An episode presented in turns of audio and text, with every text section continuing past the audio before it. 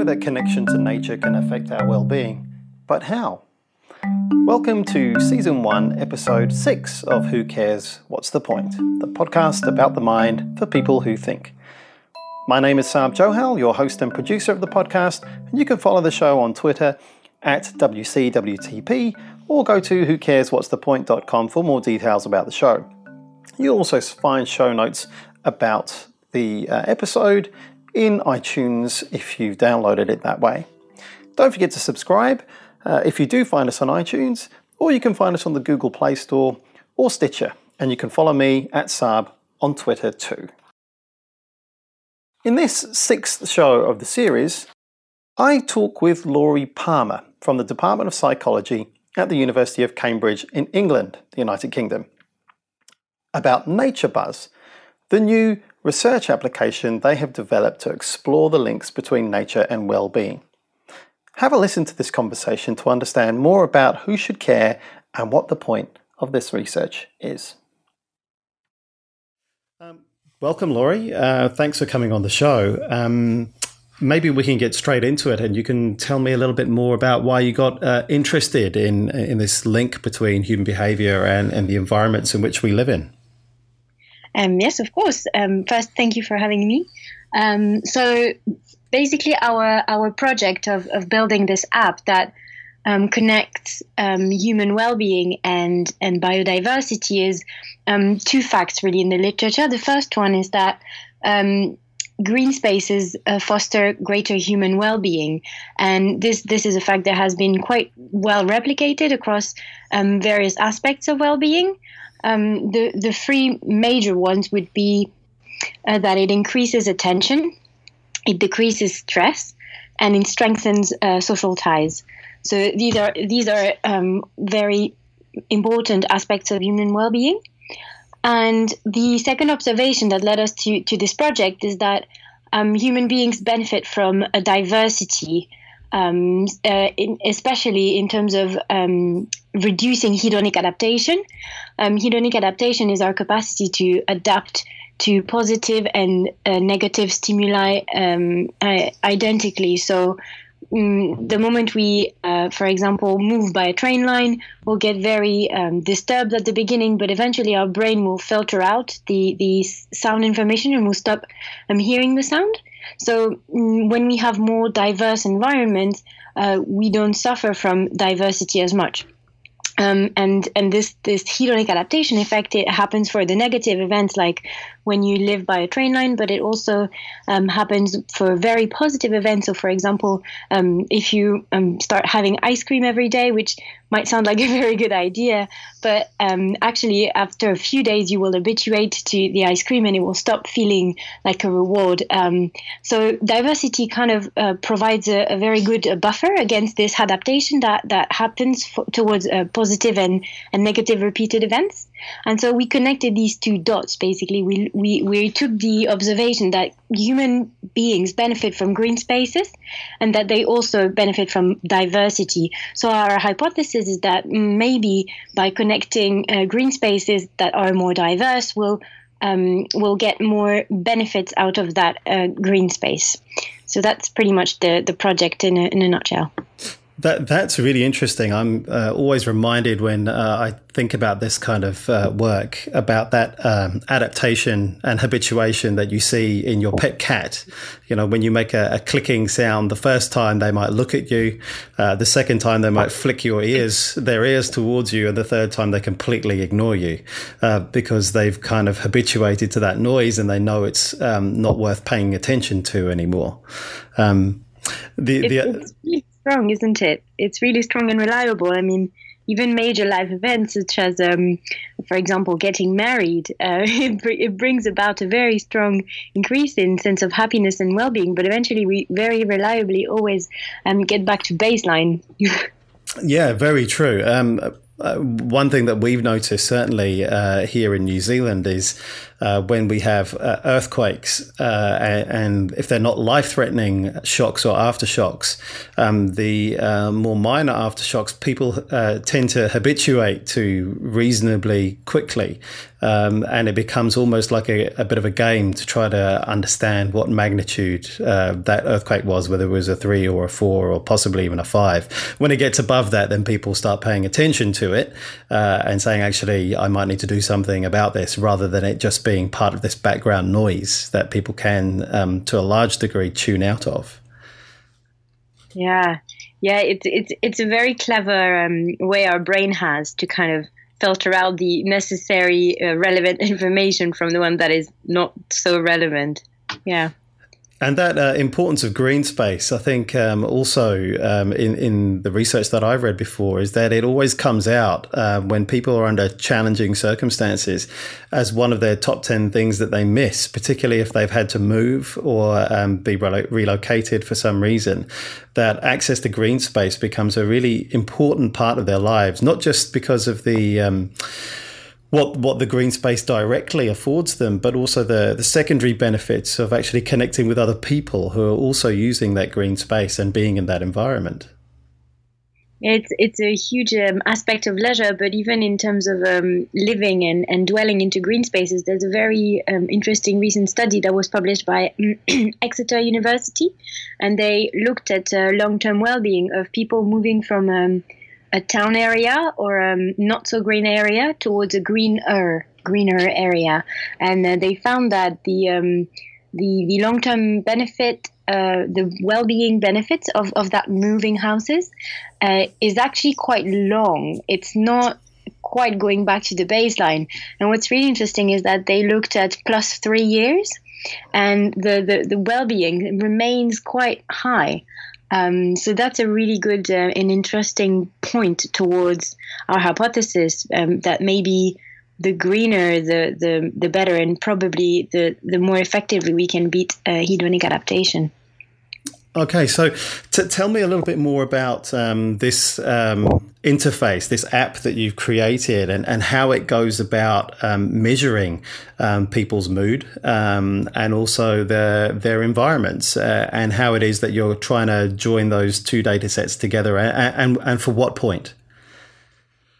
So um, the the app is a is a well being tracker. We we made sure that um, if people are going to participate in uh, citizen science and download our app, that in addition of participating in, in science, they would also get benefits out of it. So the app will um, buzz our participants um, however many times they decide to be buzzed throughout the day. Um, and it will ask questions such as how happy do you feel right now? Um, who's with you? What, what activity are you engaged in? what does the uh, environment uh, look like at the moment? Do you, can you identify many or very few species? Are you inside, outside? So we're trying to get a, quite a, a clear picture of uh, what's going on. And uh, after a few uh, notification filled in, then the participant can take a look at their charts. So, what are the places um, that make them happier? Who are the people that make them happier? And also, um, what does their well-being looks like uh, across time? And we can split that across um, the last couple days, the week, the month, and even the years, if if you're willing to track your your well-being for um, for several years. So, it's quite an interesting well-being tool. Um, on our side, on the research aspect, uh, it's really interesting because um, we also ask people a few information about uh, who they are, although the app is completely anonymous. We ask them where they grew up and how much they engage in nature so that we can know um, who are the individuals who might benefit more, or if it's a kind of a ubiquitous uh, effect that everyone, no matter where you grew up or um, how much you naturally engage and are enthusiastic about nature, um, whether that, that affects how much, uh, how happier you feel in nature. Um, so yeah, we, we we really try to make it both scientifically uh, uh, important and valid and answering an interesting question, as well as interesting for the users. Um, and one very interesting feature, I think, for the users is um, the uh, well-being across uh, space. So if you fill in um, more than 10 notifications, you get access to a map that shows you basically where you feel happier. So it's like a heat map where you can see the dots in green where you're happy and, and the dots in red where you're a bit less happy. And that's that's very um, fun function that is a, a little bit more technical and a little bit more um, interesting than usual research apps um, that just looking into well-being. So yeah. That's really interesting. Is it possible to see other people's heat maps as well um, if you give permission? Uh, no, unfortunately, that's one of the projects we, we would really, really hope to um, get started as soon as we have a little bit more uh, users. So, our big challenge at the moment is to um, expand the app and see if um, it, there's a big uptake amongst our users to see if it's worth um, investing a little bit more of development and a little bit more features, a little bit more sharing, a little bit more of a game of different well-being questions so that we can provide more diverse feedback. Um, so, so we'll see. I mean, uh, uh, it, the the the app so far is we're really proud of it because our users are are growing and and it's starting to to pick up and people are starting to give us uh, interesting feedback and data but um, it's it's in preliminary and early stages so we really look forward to see um, how many people will, will download nature buzz and keep using it Sure, and is this uh, is this focused uh, just on on the UK uh, audience at the moment, or are you looking at this um, internationally? Uh, we're looking at this internationally, actually. Um, so, our project, in terms of uh, understanding how much biodiversity there is in the environment, because we partnered up with the um, zoology department here at, at University of Cambridge, um, we'll have a pretty detailed idea of the biodiversity in the UK so that we can relate it to um, to to the um, to the well-being. But eventually, down the line, we would really much hope uh, to do the same thing uh, across uh, the world. And and regardless of whether we we have access to that data set yet, it's very relevant for us to look at it uh, globally and to um, basically mm, recruit as many users as we can. I'm, I'm curious about your uh, your thinking uh, about who do you think would um, benefit most? Is it those people who perhaps access green space quite a lot of the time already and are quite connected, and then the lack of access for them actually has quite a, an impact upon them in a negative way? Or do you think it's um, those people who aren't getting enough connection to that out, outside and, and, that diverse diversity of exposure to different environments who could really benefit, or is it somewhere in between? What What are your thoughts around that? Um, I think I think for anyone who's an enthusiast in nature, I mean, there's going to be this uh, this liking effect. So um, if my hobby personally is to dance or to do yoga, when I'm going to think about even just think about going to yoga, I'm gonna I'm gonna feel happy. So I think uh, this sample is is definitely likely to have um, um, a, a, strong correlation between nature and well-being. But where I'm most interested is is to look into people who don't naturally engage or enth- or are enthusiastic about nature because um, I find from the data that most people who um, were asked across studies to how they feel in, in nature, there's a very strong calming effect. Um, and uh, in a very interesting study on uh, how people recovered um, when they were staying at the hospital, having a view on a, on a green space uh, versus a view against a wall, people who had view on a green space had a, quite a significant, stronger um, recovery time. And it was it was they recovered much faster they felt a bit better and that was across um, people being uh, enthusiastic about nature or not. So i i'm guessing it's impossible to prevent the nature enthusiast not to have a fun and enjoyable time in nature but i think it's quite a ubiquitous effect from the present literature. So i'm um, I'm, I'm really looking forward to see whether our data set confirms that yeah, that would be fascinating to see whether this is actually an across the board, whether you're an enthusiast about nature or not, that actually being in or even merely thinking about being in nature has an effect upon your mood. Yeah, yeah, yeah.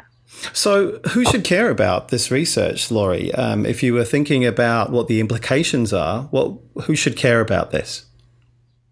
Um, I think it's it's important to change a little bit the way we um, think about conservation and protecting nature um, because there's a lot of mm, we need it. Uh, we, we rely on nature for water and and uh, for climate regulation, for uh, for food, and and there's also a little bit of guilt in terms of we need to preserve nature because we destroy it, and I, I think it's really important to change that kind of guilt loaded and and need um, based conservation of nature. I think we have to kind of spin it around and start saying it's a little bit more about connection. Um, it's about reconnecting us to, to each other because nature does strengthen social ties. It's about being happier, more attentive, less stressed, more present, um, a little bit more calm. And it's about kind of taking a, a direct benefits, positive benefit from being in nature. And we're backing it up with evidence. We, we really need to kind of start viewing the, the positive um, aspect of being in nature rather than just the, the need we derive from it. Um, and and it's I think it's important to take that perspective in many domains, um, viewing it as a as a um, growth oriented approach rather than an economic fear or, or shame shame oriented uh, direction. When we think about na- nature conservation, I think it's really essential to take that positive perspective as well.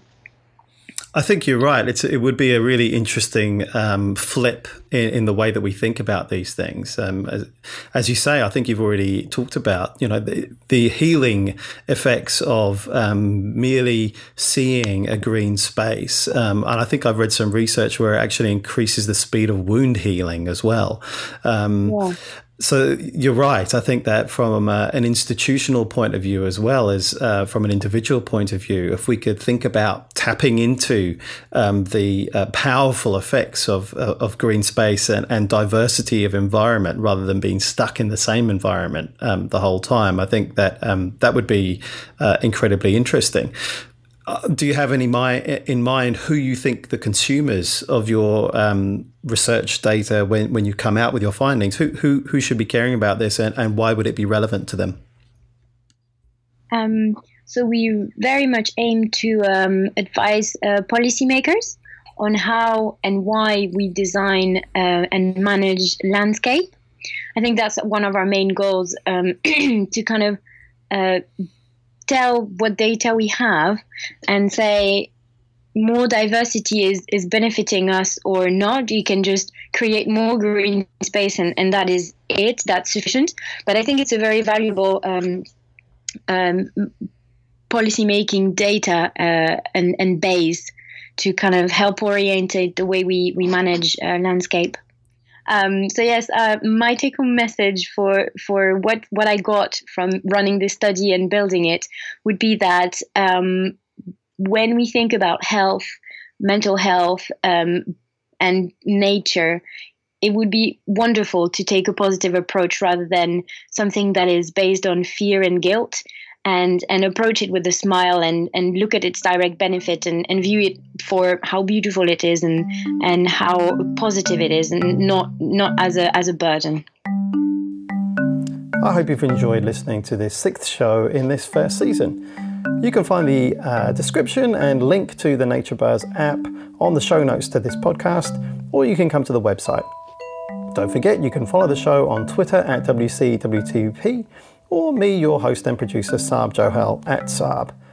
So I hope you've enjoyed listening to this week's show. Please send feedback through any channel, Facebook, Twitter, uh, at the website, or at contact at who cares what's the point.com if you'd prefer to email. It would be great to hear from you.